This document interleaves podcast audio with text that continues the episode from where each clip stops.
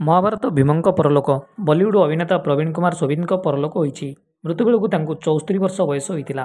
Serial ମହାଭାରତରେ ଭୀମ ଚରିତ୍ରରେ ପ୍ରବୀଣ କୁମାର ଅଭିନୟ କରିଥିଲେ। ଟେଲିଭିଜନ ଜଗତରୁ ଏହି ଦୁଃଖର ଖବର ଆସିଛି। ବଲିଉଡ୍ ଅଭିନେତା ପ୍ରବୀଣ କୁମାର ସୋଭିଙ୍କ ପରଲୋକରେ କୋଟି କୋଟି ଭାରତବାସୀ ଶ୍ରଦ୍ଧାଞ୍ଜଳି ଜ୍ଞାପନ କରିଛନ୍ତି।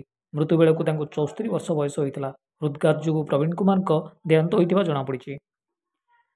ବିଆର୍ ଚୋପ୍ରାଙ୍କ ସିରିଏଲ୍ ମହାଭାରତରେ ଭୀମ ଚରିତ୍ରରେ ପ୍ରବୀଣ କୁମାର ଅଭିନୟ କରିଥିଲେ। ମହାଭାରତ ସିରିଏଲ୍ ବ୍ୟତୀତ ସେ ଅନେକ ବଲିଉଡ୍ ଫିଲ୍ମରେ ମଧ୍ୟ ଅଭିନୟ କରିଛନ୍ତି। ଦମଦାର ଆକ୍ଟିଂ କରି ସେ କୋଟି କୋଟି ଦର୍ଶକଙ୍କ ହୃଦୟରେ ସ୍ୱତନ୍ତ୍ର ସ୍ଥାନ ସୃଷ୍ଟି କରିଥିଲେ। ମହାଭାରତରେ ଭୀମ ଚରିତ୍ର ତାଙ୍କୁ ବେଶ୍ ପରିଚିତ କରିଥିଲା। ପଞ୍ଜାବରେ ରହୁଥିବା ପ୍ରବୀଣ ଅଭିନୟ କରିବା ପୂର୍ବରୁ ସ୍ପୋର୍ଟସରେ ଆକ୍ଟିଭ୍ ମଧ୍ୟ ଥିଲେ। ସେ ଜଣେ ହାମର ଓ ଡିସ୍କସ୍ ଥ୍ରୋ ଆଥଲେଟ୍ ଥିଲେ। ପ୍ରବୀଣ ଏସୀୟ ଓ କମନୱେଲ୍ଥ ଗେମ୍ସରେ ଅନେକ ମେଡାଲ ଜିତିଥିଲେ। ହଂକଂ ଆୟୋଜିତ ଏସୀୟ ଗେମ୍ସରେ ସେ ସ୍ୱର୍ଣ୍ଣ ପଦକ ଜିତିଥିଲେ।